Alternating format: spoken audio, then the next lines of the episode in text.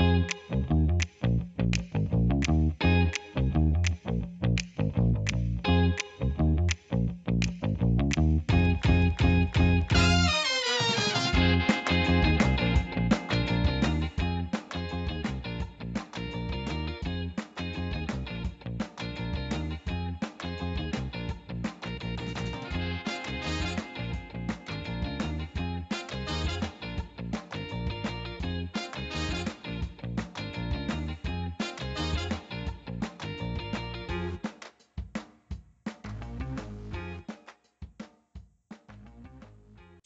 everybody, welcome back to episode 99, yet another one of the Balanced Blues Brothers podcast. So far today, it's going to be the two Travises to break down the last two matches in the Premier League for Chelsea, respectively, uh, at Arsenal and then at Bournemouth. And, you know, Arsenal was the midweek uh, match, and then we have Bournemouth yesterday. Um, so we're recording this Sunday or uh, late morning. U.S. time. So overall, I mean, I missed uh, the first half of the Arsenal match, and then got to come home and, and watch some of the second half. And you know, I thought the second half was still pretty bad, um, but I guess it was a hell of a lot better than the first half. Um, and then you know, we also, I think, in the weekend, you know, against Bournemouth. Yeah, we got the three to one win, but I really don't think if you were just to show somebody the box score of the match, I don't think that that really is going to tell the full tale. I think there's a lot more about that one. Um, in terms of yes, there were a lot more positives, but I think there was still a lot of uh, concerning negatives that I saw from that match. And and we'll get into it, but specifically with Bournemouth, I think defensively we really are struggling um, to to counter transitions in that a middle third, and I think we're really struggling defensively in that final third. And we'll get into some of those. Me and Travis have talked about them this morning and some some group chats. So maybe we'll get some more of that uh, extended into this episode. But you know, it's fine. It's great that we finally a we scored we scored a goal in two matches in a row. I mean, that feels like a win at this point. Um, I think the other positives combined from the two matches is that we we saw Mudryk come on in the Arsenal match and in 19 minutes create more chances than any other Chelsea player did the entire match. And then conversely, we have Noni Madueke, who is starting to get a, a bit of a run in this team. And he looks like one of the most dangerous 1v1 players that we've had on the right side for quite some time. Uh, in terms of his take on ability, his 1v1s, his dribbling. And this is, again, something else that me and Travis talked about, and we'll get into it.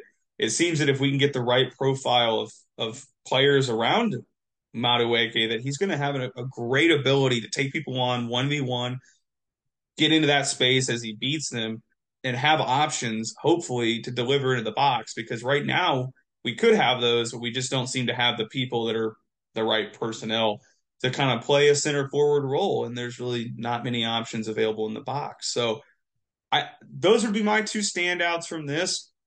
Um, I think Badiashile also. We're starting to see why this guy, you know, was purchased and was such a good talent. He, he's starting to look really good, and a good, an important factor about Badiashile is that he came in after many matches, either out of the squad or on the bench comes right in and looks looks great, which is something that a lot of our players have failed to do for years now. Um, so I, I, think that's really really positive uh, for Badiashile, knowing that a he doesn't just have to be put in the lineup ninety percent of the time to produce, and that we can kind of you know not only have that rotational ability, but we have somebody that we're building forward uh, to a starter. So Travis, I'll let you get some of your thoughts on the matches together um, and then we'll kind of we'll kind of just keep cut, discussing from there. Right. So the Arsenal game I turned off after we conceded, and I couldn't even tell you the last time I did that. But as soon as it happened, I was like, I'd rather go play Jedi Survivor more. This is a waste of my time. Um,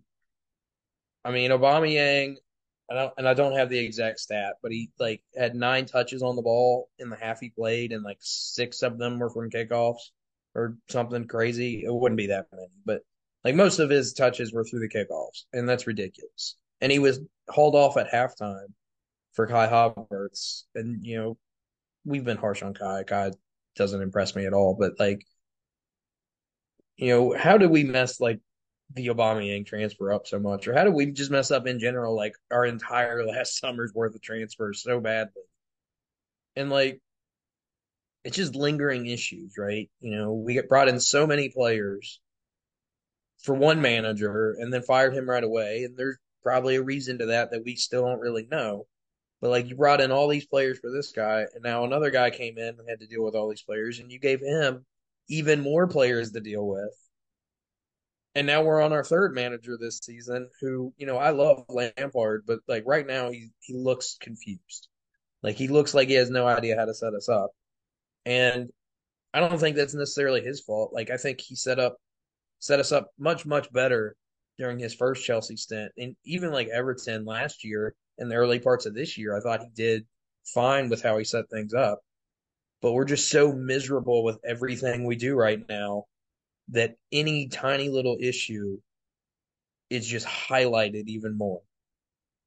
And you know, it you're playing Arsenal and in a title race. And the last time we did something like this against a North London rival, like we had the battle of the bridge and we went two down and we immediately roared back.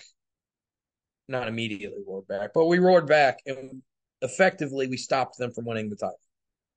We had none of that this time against Arsenal. There was we conceded and there was no part of me that thought, all right, we're gonna at least draw this, or we have the players that will like have some heart and you know stop them from continuing their title race. Like there's none of that because we're just pathetic right now. And you know, I watched the Bournemouth game in its entirety, and we scored first, and I was like, I might be dreaming. And then we conceded, and it was level, and I was like, all right, well, here we go. We're gonna lose to Bournemouth. People won't stop talking about a relegation that's like one in a million chance of happening and like our squad's just going to capitulate again. But for for their part against Bournemouth, we at least held on. It wasn't pretty all the time, but we held on. We kept scoring, and you know I don't think we're going to build on this because there's nothing to build on right now other than misery. But you know it was at least like a light in the dark for the first time. Like if we had lost to Bournemouth, it would have been two months since our last win which is a crazy idea to have about any team because like you can stumble upon a win here and there. I'm sure you could look at any team below us in the table and they've had more wins in 2 months. And it's, you know, it's just like all these little factors that have built up over the season and they just keep highlighting the negatives. You know, there are positives, of course, you know, like Madueke is he's still very raw, but his ability to find space on the right was awesome. And, you know, if you had Reece James with him, it would be even better, honestly. Um, you know, Body Badiashile is awesome. And it's ridiculous that he hasn't played more in these dead rubber games. Um, you know, Enzo kind of faded a little bit, but he's coming. He's he's still very good. There's definitely a good player there if we can get him the right partner and everything. You know, Mudryk I still think is also kind of raw, but like he has that Hazard ability to kind of turn a game on its head when you don't really expect it. And like these are the little things that we need to build on, not like playing Aubameyang against Arsenal or you know hoping Cucurella actually comes good one day. Like you know now that we have finally guaranteed our safety in the league, which was a stupid bittersweet feeling to have after the Bournemouth game. But now that we have finally guaranteed that we are safe, maybe now we can stop playing the guys we know don't really have a future with us. And maybe now we can start because like the rest of the games don't matter officially. Nothing matters. Like we've said that before. Now it's legit. We're not going down. The prize money we're gonna get is gonna be, you know, it doesn't matter the difference in it, no matter where we place. We're not gonna make conference league even. So let's have fun with it. You know, like let's keep playing body issue. Like Let's keep playing Madueke and Mudryk. And, you know, anyone else, like play Datro Fofana more. Like just use this opportunity that we have to blood some players and see like if next season they have a potential pathway under hopefully a potential new manager. Because like again, I love Lampard and maybe under the right circumstances, he could do a lot better. But those circumstances are terrible and they make him worse. And it just becomes this spiraling out. Yeah, I mean, th- and that's that's the truth about Lampard. I think you're right. Um, I think we all want to root for the guy, but it's just woefully apparent that he is not. I, I mean, it, it's not just the results, and and this is this is not me. And I know how the fan base reacts for for anybody that might be listening to to the discussion on Lampard, and and I get it, right? I'm. I mean, there's a fucking there's I have a fucking poster of the guy hanging up on my wall right over here that you can't see it's not that I dislike him or anything like that, but I think you're right. And and I've said this to some. There's a lot of like a lot of the people I know in terms of coaches. I mean, it's kind of just embarrassing at this point. It really is. It, it, it's embarrassing that a guy that it's just like you said, maybe under better circumstances he does a lot better, like he did in in his first Premier League season. But man, it's just it's almost embarrassing that he he he has at this point in the last, I don't know, 18 months, he's basically rivaled Frank de Boer as the worst manager of like the last 10 years in the Premier League. I mean, he he there's some other guys I, that have been terrible too. I mean, I was an Atlanta United fan. I was an Atlanta United fan when Frank was the manager. Yeah. And like in hindsight, it wasn't as miserable as it felt like at the time, but it was still pretty awful. So, you know, now it feels like a different kind of awful because like we're not winning like Frank de Boer was doing half the time. So like I just have bad luck with friends.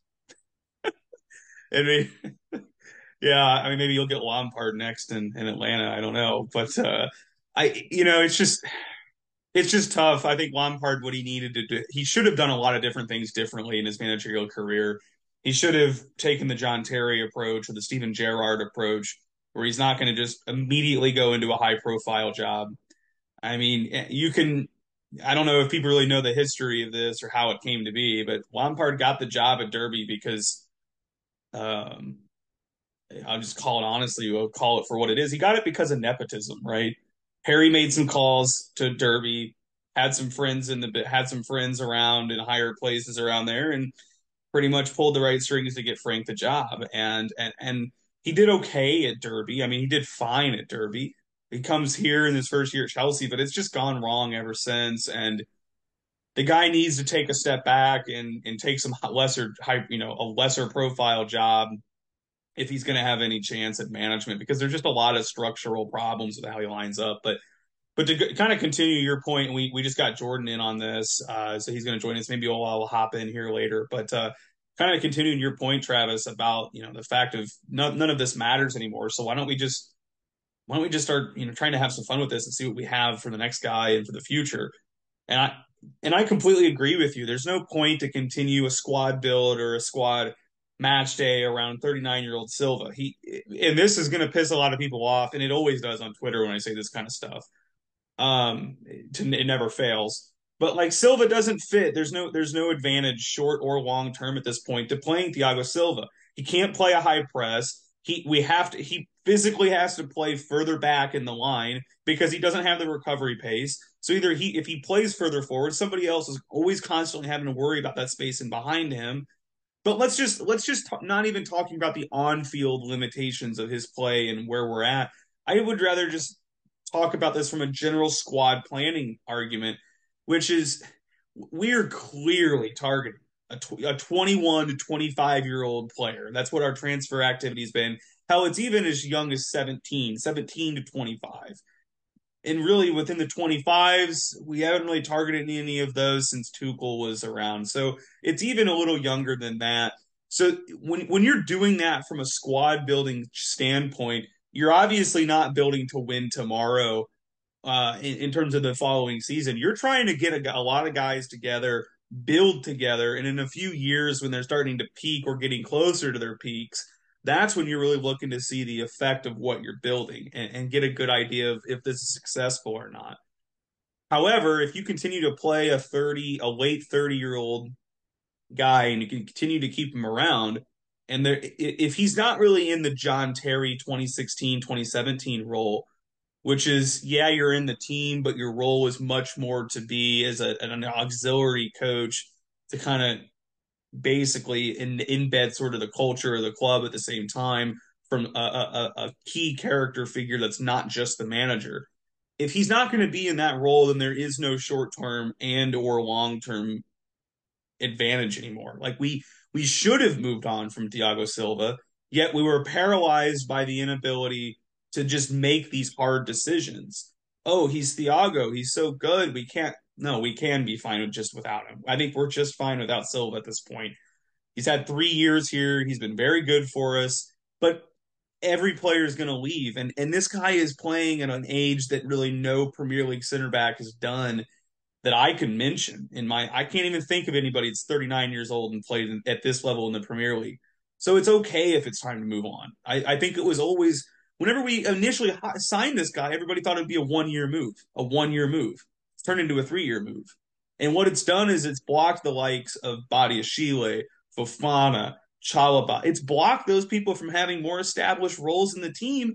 And when I and when you point back to what I just said of how we're building and who we're building with and the profiles, those are the profile of center backs we need to be giving the minutes to, not the 39 year old.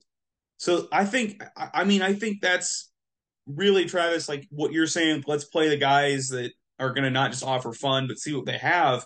Well, I think that that inherently means that we need to start phasing out these older guys. I think Kovacic is one that probably needs to go. It looks, and I love Mateo Kovacic. He's one of my favorite players the last several years we've had in the team. I'm a big fan of him, but I think he's got to go. We've got to see more of what we have in, in other areas, or just simply play like Ruben, and hopefully somebody really likes what they see and gazumps a bunch of money for him this offseason. Might be what happens to Conor Gallagher based on how he's been playing more recently as well.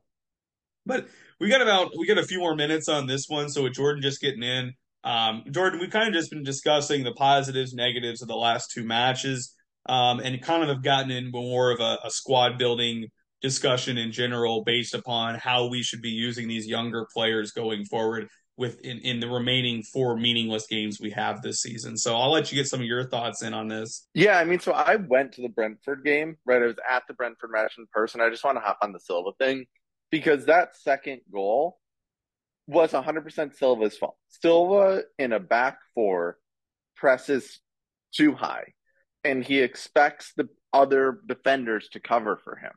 So in the Brentford match, it was the exact same thing as the goal Bournemouth scored yesterday. Silva stepped up to press. Fofana then got caught in a 3v1 and Fofana at that in the Brentford match went to his left to cover two of the guys. Silva didn't react right and started running face towards goal to catch up and was just out of position. Then he yelled at Fofana, which I think was probably a communication thing, but it's the, the right, it is the point where Silva no longer can play like he used to in a back four. And if he is going to try to play that way, that means every other defender has to cover for him. We saw that yesterday against Bournemouth. I, like at this point, if Poch comes in and says, you know what, I really want to play three four two one, then yeah, I'd be fine keeping Silva because I think is that central center back where frankly he doesn't need to move much. He's pretty good. And like, yeah, you can't press as high, but if your other two center backs can press high, you'll be fine. Uh, I just, I like, I, to me, Silva's a guy, if he's willing to accept a bit part role, great. If not, move him on. Same with Azpi. Like it seems like Azpi's willing to accept a bit part role. Great. If he wants to play more, move him on. Kovacic, what if he wants to play more, move him on. Like I, I don't see. I I get what right. Part of this is you also want to win games. I get why Lampard brought Ziyech on yesterday, and I have no issue with that. It worked. Like at some level, you want to win games. Ziyech's not going to start though, and he shouldn't start. Right. And to me, like it is absurd it is absurd to me that it has taken so long to see Mudryk, Madueke, Havertz as a front three. It's absurd. There's something ridiculous about that. Like, people can say what they want about Havertz. I, I don't think anybody's going to pay for him what would make it a worthwhile transfer this summer. He's young. He every year has a month or two where he looks good. I, I think he's going to be on the team next year. So I want to play him. For everybody's criticisms of Conor Gallagher, Conor Gallagher is probably our player of the season in my mind. Like I like look at the data. I, I, I really like just as from a data perspective, he's created more chances than any of our players. I think he has more tackles and interceptions than any of our players. Like I think he's the player of the season. I don't I, maybe Gallagher gets sold. I think one of Gallagher or Mount will get sold, but the other one's going to be here. And at this point, like I don't have a problem with Frank starting Conor Gallagher. Great, let's see what he can do. Right, Badiashile, like I don't. I think we've only once seen Badiashile and Fofana start together, and I don't think we've seen them start together with Chilwell. If I if I'm correct on that one, like the, these are just things like our long term pieces haven't played together, and now they finally are. And like, I mean, everybody was mad about the Arsenal result. I really thought the second half against Arsenal, like our attack started to figure things out. And I think we saw that against Bournemouth. But part of it is just the young guys were playing together. They haven't played together before. So I guess I'll end my rant there. But like, I think Lampard's a pretty bad manager. Like I, I, I but beyond that, I don't understand. Like communication things aren't on Lampard. So I don't understand Silva's frustration. And I'll say, like, one thing I think Lampard did his first run here is just played the young guys. And, like, I am not saying play only young guys. I think there are players that, like, N'Golo Kante, I think should be starting. He's playing really well when he's starting. He gives us that veteran presence in the midfield. Like, I don't have an issue with that. I don't have an issue with, like, if Lampard wants to start another player, like two players that have been around for a while. But, like, there are players. I'm not asking for Harvey Vale. That's absurd. I'm just asking, like, why does Azpi come in instead of Lewis Hall? Right, like that's what I want to see. Why did it take so long to start Mudryk and Madueke together? What, what? That's wrong.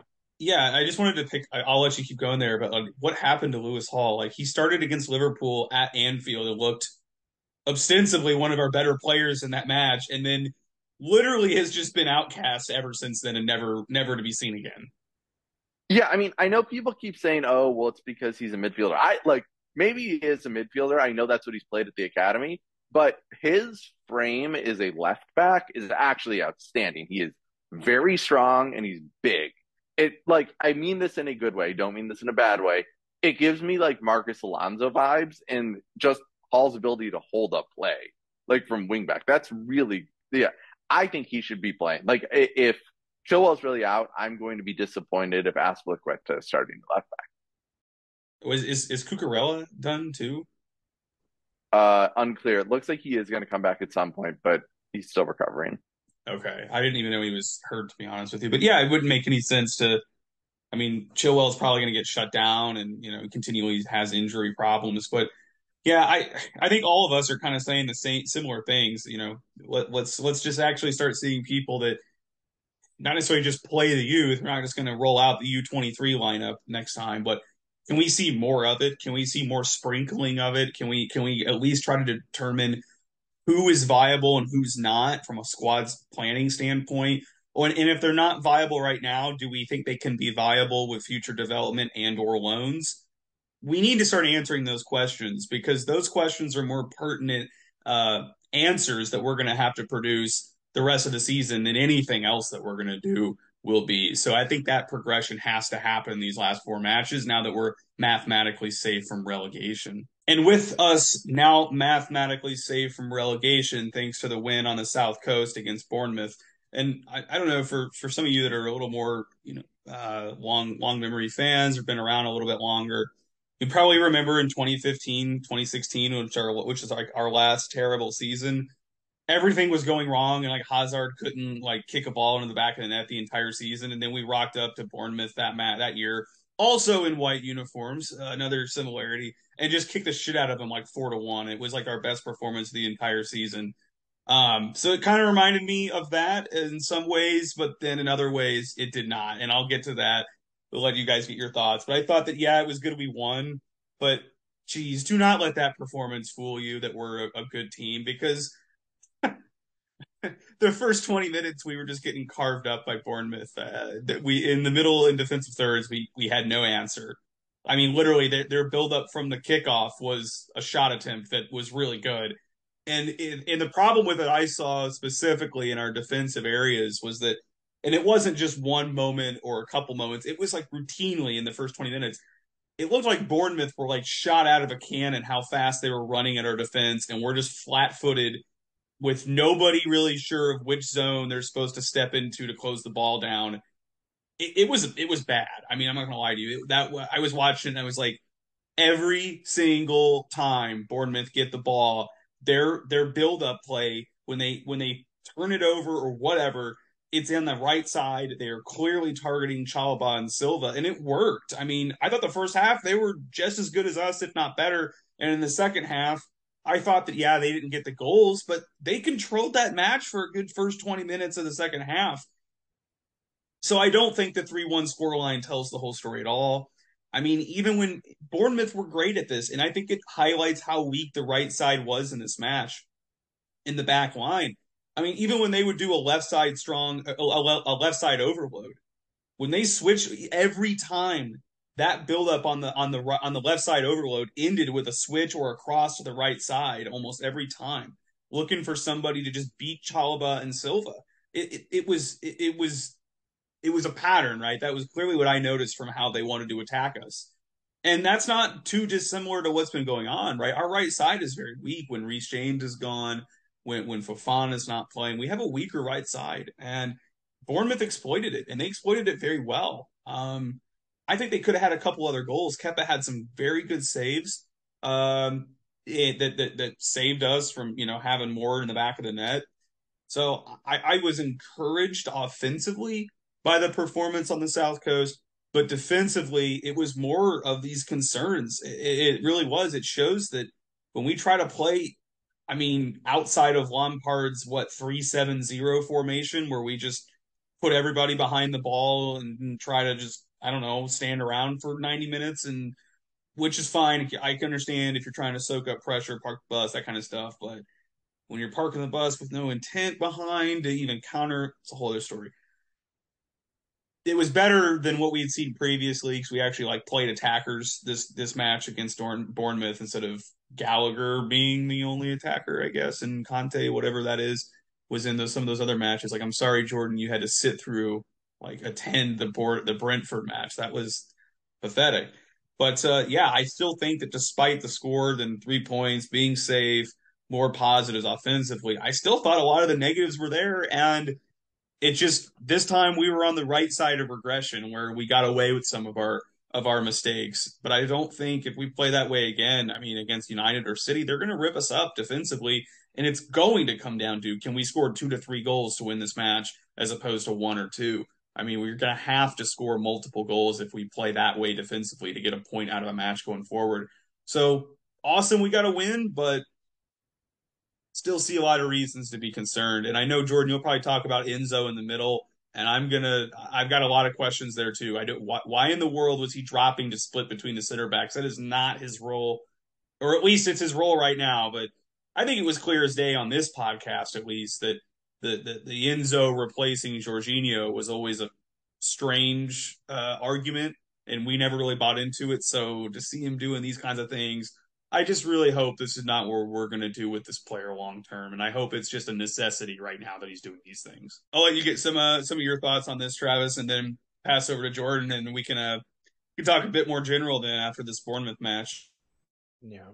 so Lampard's been doing that with Enzo the whole time he's been here, and it's like it's one of those things that like on paper, yeah, maybe you would do it, because you're playing a back four. You get Enzo to drop. Now you got three at the back. That's more players the opponent has to press. And Enzo's good on the ball, and he's good at you know doing those long balls and everything. But when you drop Enzo into the back like that, you know you're really losing a lot of what makes him special. Like you know his ability to switch play is much more limited when he has to drop deeper because he's like he has to play more conservatively because if he doesn't, if he loses the ball, we're in a lot of trouble. So he has to play more conservatively. That is not why you want Enzo. Like you want Enzo to do those like long balls like Fabregas used to do. And you know, like that really speaks to like we need someone to pair with Enzo so he's not the deepest guy. We need someone else to be the deepest guy so Enzo can get forward and do the stuff that really matters with his abilities. Um I mean, yeah, then like you were talking about them targeting Chalobah and Silva. And, you know, their goal came basically because one touch took out four of our players.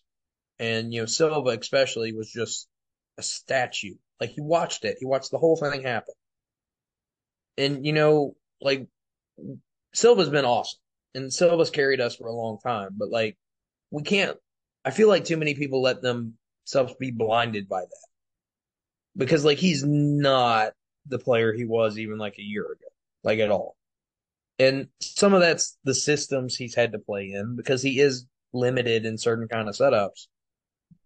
But like, I don't know, like the way he froze on that goal, like that implies to me like another one of those like players that is just clocked out completely. Like this season doesn't matter to anyone. And when it doesn't matter to the players, that's a problem. And you know, I think there's a lot to criticize Lampard for, but I feel like you can't really paint a full picture of him because so many of the players have just kind of like thrown their hands up and like, all right, I'm here. I'm here so I don't get fined. But other than that, you know, they don't do anything. They're present, but they don't do anything. Um, you know, some of the newer guys that you know, like Madueke, who maybe are concerned, like, oh, I'll be loaned next season if I don't show up. Like they're turning up. You know, guys like Gallagher who are like kind of on the cusp of being sold, loaned, and kept, they're showing up. But those other guys that don't really have anything to lose, like Silva or even like Raheem Sterling, like it shows that they don't really care right now. And it's annoying that that has to be the case. And you know, we should be beating Bournemouth.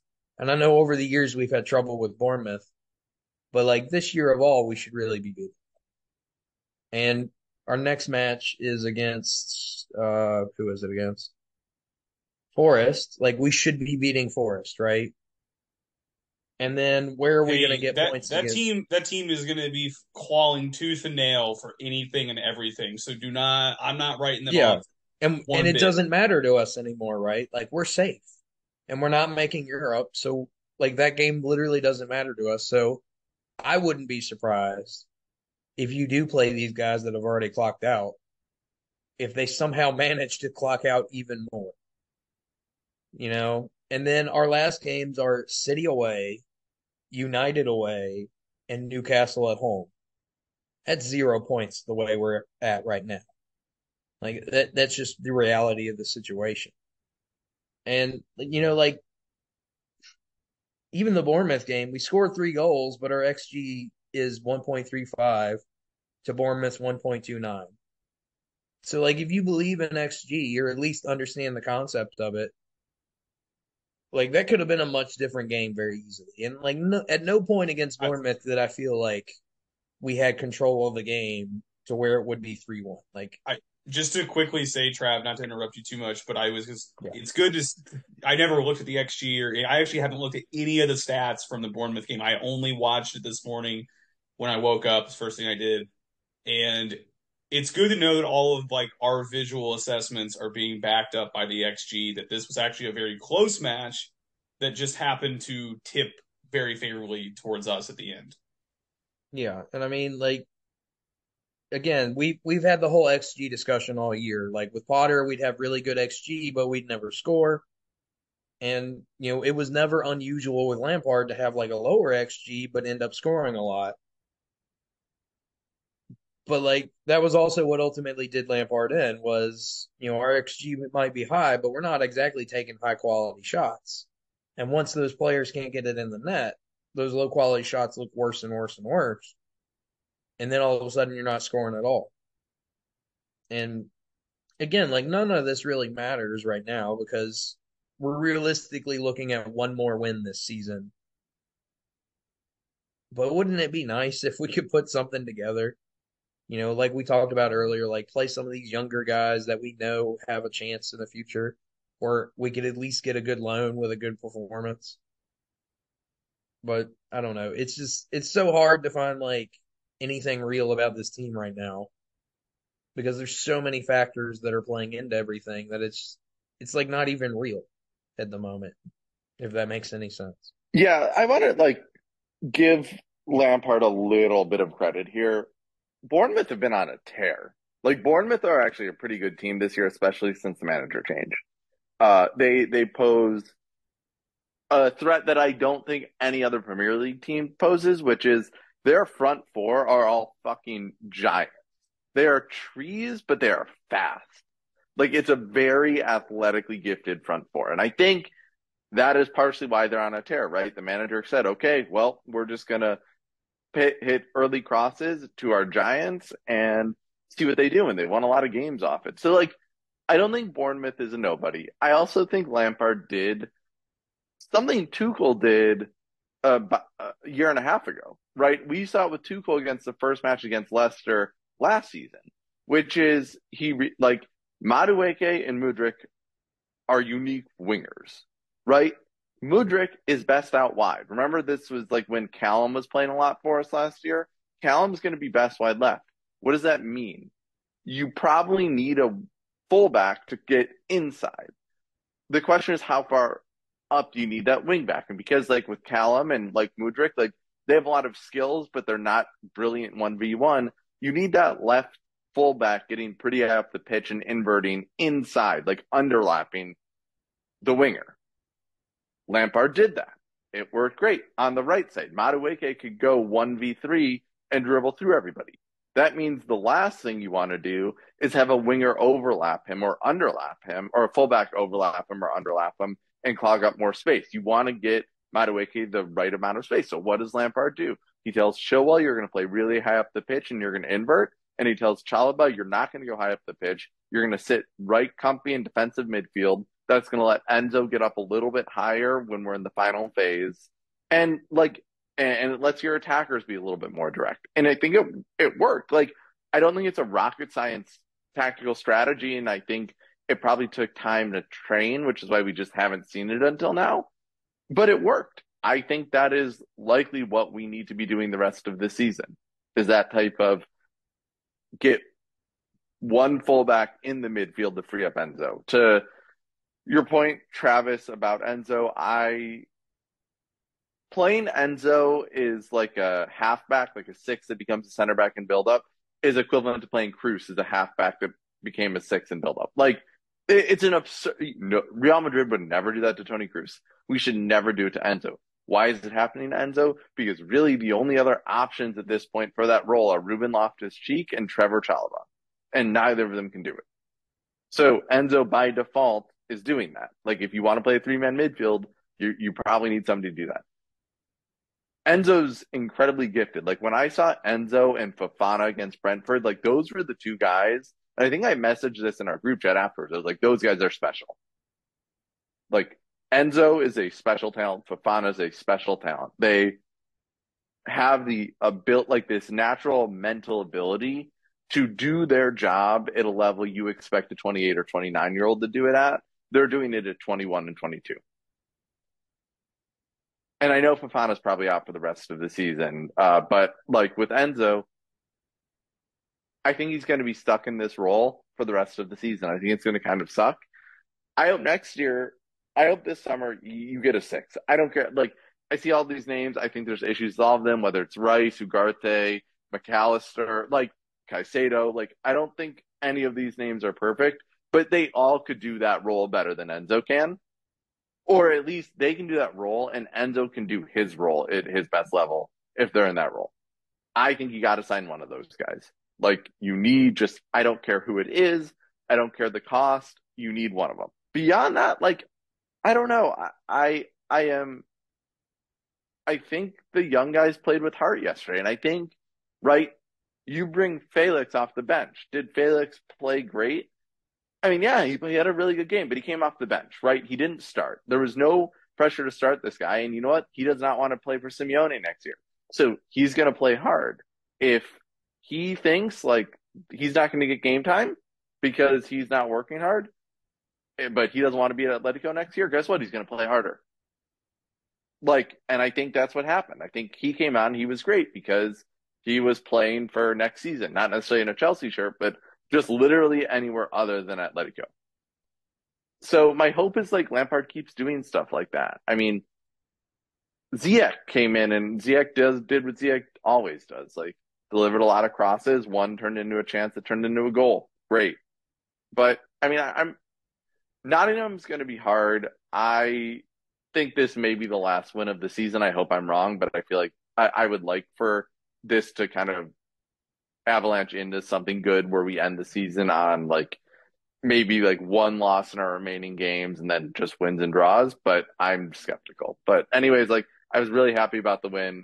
We haven't had a win in so long. It felt really nice. Yeah, goals and wins are nice. You know, it was we actually got to see eight goals in the last two matches. So, you know, just one on the right side of the three one and one on the wrong side of the three ones. Um, you know, I, I, I, you know, Bournemouth is one where we can take some positives, and I think Jordan, you're good at highlighting tactically where we can have some positives there, but we still have a lot of you know negatives or weaknesses within the within what we're doing and it's really just not really a, a, matter of preference but a matter of well necessity. We don't really have many choices to work with. For key areas of the pitch like striker defensive midfielder i would even argue that we don't have a very good center mid room all around. I think it's enzo and gallagher. And then after that i mean Kovacic is a whole different story because look um I, I don't think that many people realize, you know, he had an injury pre World Cup, never got it surgically repaired, played the World Cup, never got surgery. So he's probably been playing at 80% or less the whole season because of injury. And that's tough on a player, but I don't think that he's. My, my whole point is to say that there's a big drop off from Enzo and Gallagher in our midfield. And now that we're getting Kanté back, that's a big positive, but it's N'Golo Kanté. Let's please not screw this up and run him into the ground in a bunch of meaningless games. Please, for the love of God, don't let that happen. Um, we've seen this story too many times. Kanté wanted to quit the club. I don't know if people know that. It's well, it's been it's been pretty well reported more recently. Kanté wanted to leave the club because of the way Sarri, the way uh, the way Lampard and Tuchel treated him. He wanted nothing to do with us.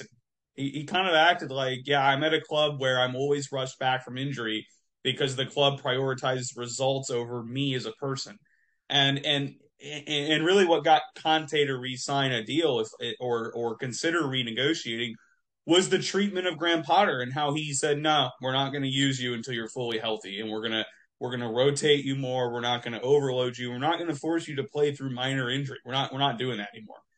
Um so all that to say please for the love of God like it's so obvious when we have Kanté on the pitch that he is our best player. It's so apparently clear that he is the only world class talent that currently exists within this squad. We have some guys that are maybe on the cusp of hitting that world class peak in the next few years. We have some guys that have a lot to do to get there. We have other guys that are past it, right on the other on the other end of being world class. Um, and, and, Jordan said it right here in the chat. He's a world class. You can keep him to 75 minutes a week. Well, exactly. That's what I'm saying.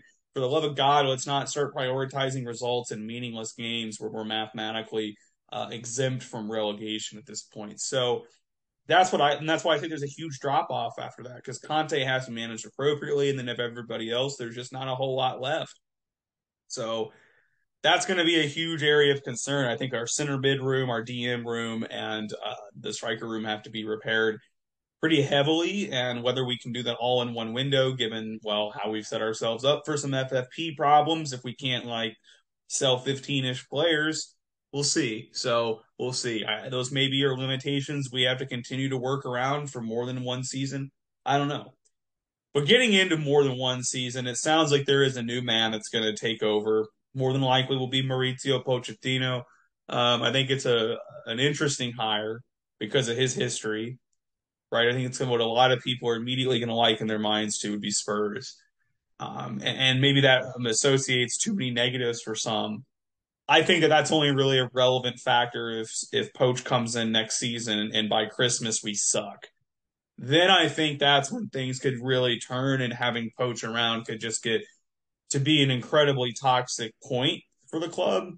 But I also conversely think that even if that was to happen, it still says a lot more about our fans than it does about Pochettino right? I mean, the, the, nobody's been able to really succeed as, ostensibly with this squad since January 2022.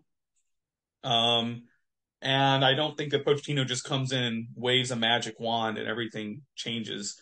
I, I think that we're in for a long haul, but I think that this is a good guy uh, to bring in, assuming he doesn't continue to watch this. If it just implodes again and we just start losing these next four, four matches uh, in, in, in spectacular fashion, you know, I don't think he's going to back out of this deal at this point. It sounds like it's pretty close to being done.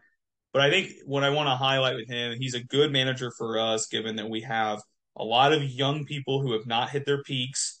We have some young players struggling for form. and then we have a lot. We we just really have a lot of a clear out that needs to happen, and there is this emphasis to work with more of these U18s and these academy you know led prospects. And I think if that's the model, then Pochettino's great for that. I think he's great uh, to come in and do those things. So, I mean, before we before we get this one wrapped up, we can go ahead and just kind of give our just general thoughts on Pochettino as he comes in, um, and, and, and where we go. And hey, Ola, if you're just joining us, we are we're kind of we're kind of wrapping part of the episode up here and just giving some thoughts and generalities on what we think are going to be uh, the case for when Pochettino takes over, expectedly sometime later this month. So I think he's a good manager because of his the profile of squad we have to work with, as well as the fact he can probably just offer a lot more stability.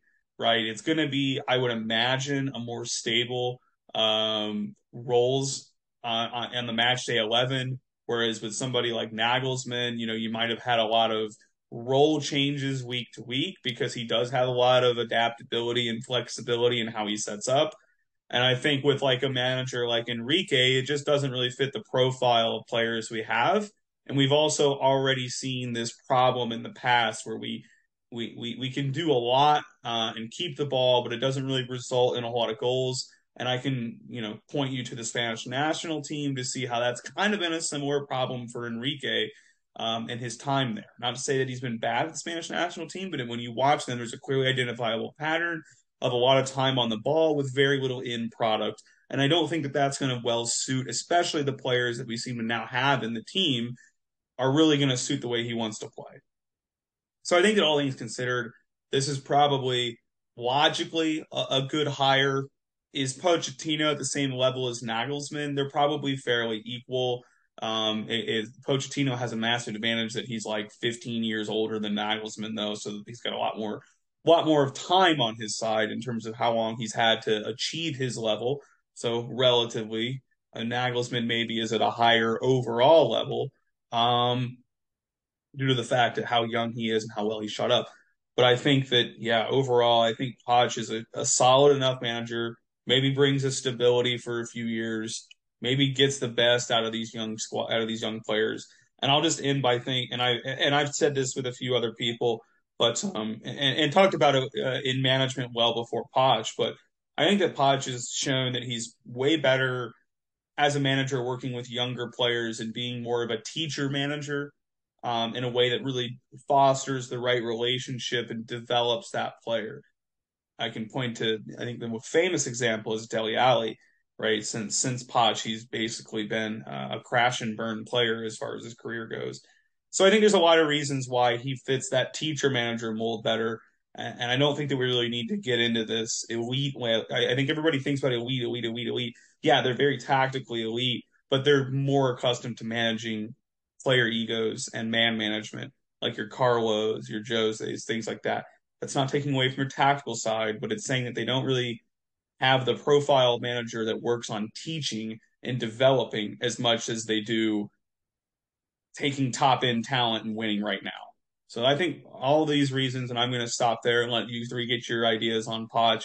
But I think he's a, that's the that's a good reason why he's a good hire, and I expect that we're just going to have more of a top six stability with him in that year one, and then to build from there each year. But I think next year would be just laying the foundations for Poch and really starting to ingrain his his ways and his methods and really developing the players that he wants in the in the right ways and I think that's truthfully we may not want to hear it that's that's really where we are. Yeah, I mean like so I think I've been pretty critical of the Poch hire in general like I to this day believe Nagelsmann was the choice when they fired Potter. I think that's why they fired Potter when they did.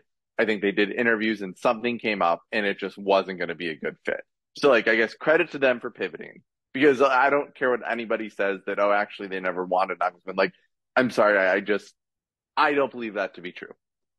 What I do believe is they saw a problem with Nagelsmann and they said this isn't going to be a good fit and they pivoted, which I think deserves credit. Whether it's right or wrong, I don't know, but it deserves credit that they, they took in new evidence and they changed their views.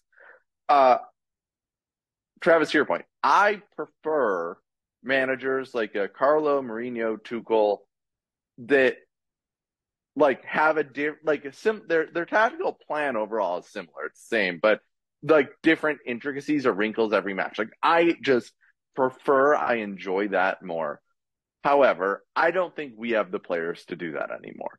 And I think that's hard for all of us to admit, but the players that are young, young players always struggle to do that. And you, you usually try to surround them with veterans, and the veterans we have aren't versatile enough to do it. And so, yeah, listen, I don't think Thiago Silva plays a role under Poch unless Poch plays a back three because Poch, the buildup happens every time through the center backs. It, it is, but those center backs need to press high. Like there were, I think, two seasons, even when Klopp coached Liverpool, that Poch's Spurs had the highest defensive line height in the Premier League. Like those center backs press high. I don't think Silva has a role here. So okay, if Silva is no more than a squad player, you're talking Fofana and Badiashile, who I think are great center backs, but they're young. You're not going to ask them to have different tactical strategies every week. Like you just can't do it. It's not going to work. And that's not a criticism of them. It's just the reality of young players. They haven't seen enough repetitions of things to be able to do that. And Poch is going to, I mean, I think his style has a clear ceiling on it. However, our players are going to get in shape. There will be a great fitness staff, which I think we could really use. And we're going to score goals. Like, maybe not against kind of low block teams where Poch tends to struggle a little bit. Poch's teams tend to struggle. But against mid block or high press teams, like, I think we're going to score a lot of goals. I think it'll be fun. So, do I think he is a super inspiring hire? No. Do I think he's going to win us a Champions League? No. Although I, I would give him better odds than some of the other names, but no, I don't. Do I think he's going to win us a Premier League? Probably not. But do I think he is very clearly a guy that has shown he can be the guy before the guy if you need him to be? I think the answer to that is yes. And so to that end, like, I'm excited. I think we will perform at the level we should, which we have not this year. So again, is was he my number one choice? No. Is he my number two choice? No.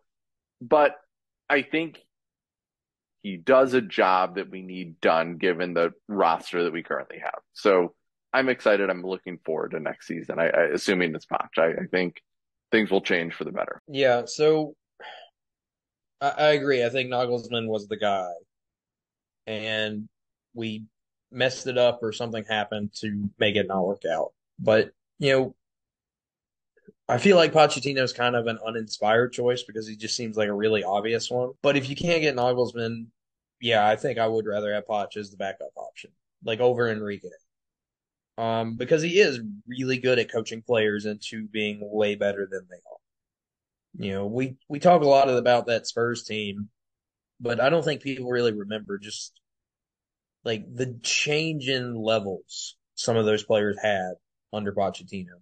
And this is right after they spent tons of money on players after Gareth Bale left and, you know, Pochettino used some of them, but, you know, for the most part, like it was much younger players that he brought up in and showed that they could be something else. And I think Dele Alli is the greatest example because as soon as he got away from Pochettino, it's like a completely different player. Like, you know, he's in Turkey somewhere now, basically on leave because his club doesn't even want to use him. He also so, got benched in Turkey. He hasn't even been playing. Yeah. Yeah, but like under Pochettino, he was arguably England's best player. For not arguably, I think he was. Like he was England's yeah. best player. Like yeah, he like was. He was, he was that good. Yeah, and you know, like that's what Pochettino can bring. You know, I was looking at his seasons with Spurs, and pretty much every season they gained more points than the last. And you know, it wasn't like they did anything like super unique. Like his tactics aren't like Nagelsmann's where they're very advanced or like Guardiola's where like there's so many moving parts. Like they're basic.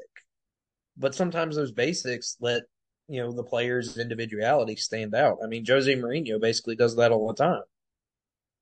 And, you know, he's definitely not been afraid historically to say like, all right, yes, I used this player before, but right now he's not in my plans. I'm not going to train him because he did that a couple times towards the end of his first tenure, and we have such a huge squad right now. Like it would not be surprising to see him say, like, all right, you guys are not in my plans, so you're not going to train with us. And, you know, that's been missing a lot from us this season. I know people say, like, well, you have more options. That's not a problem. Yeah, but you're also like one on one with every individual player less. And those little things matter. Like that it, training time matters. And when each player gets so much less because you're having to deal with 30 instead of 20, like that's a big deal.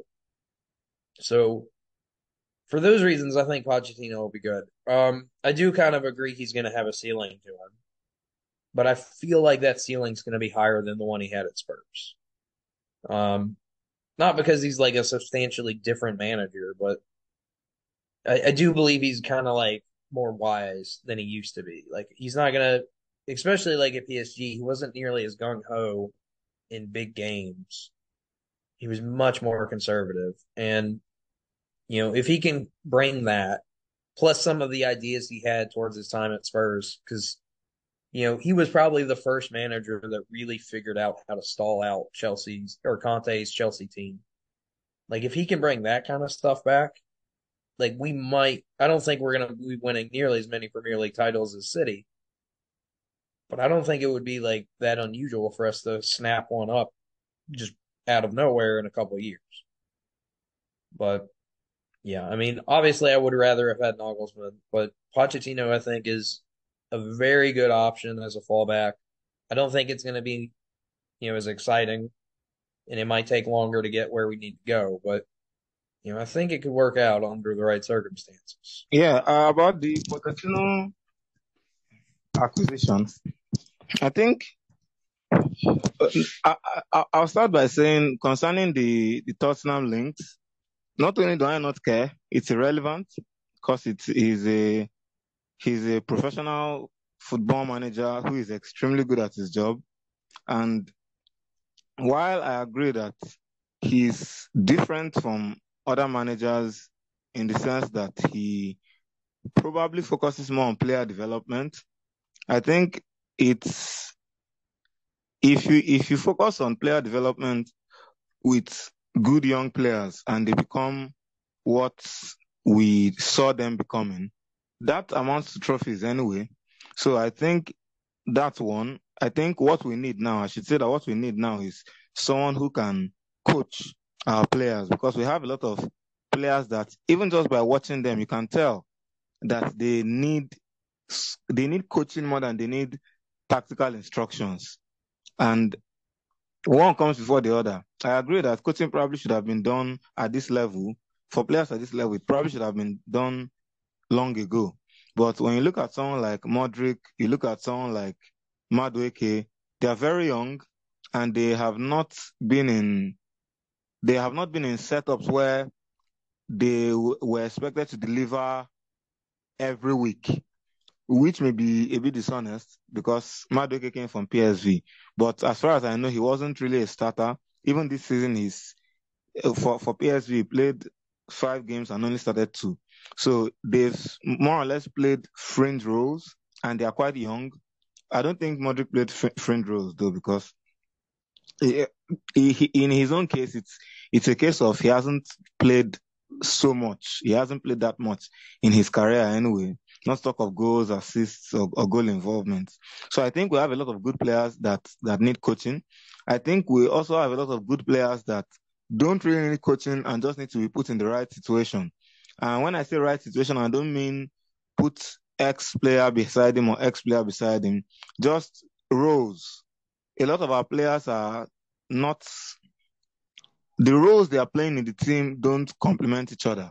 I mean, we looked okay against Bournemouth, but that was after getting killed in the first half. But I guess we, we, we may get to that or or not.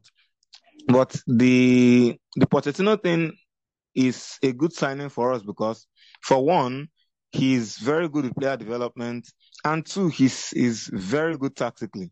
I remember the the season Conte.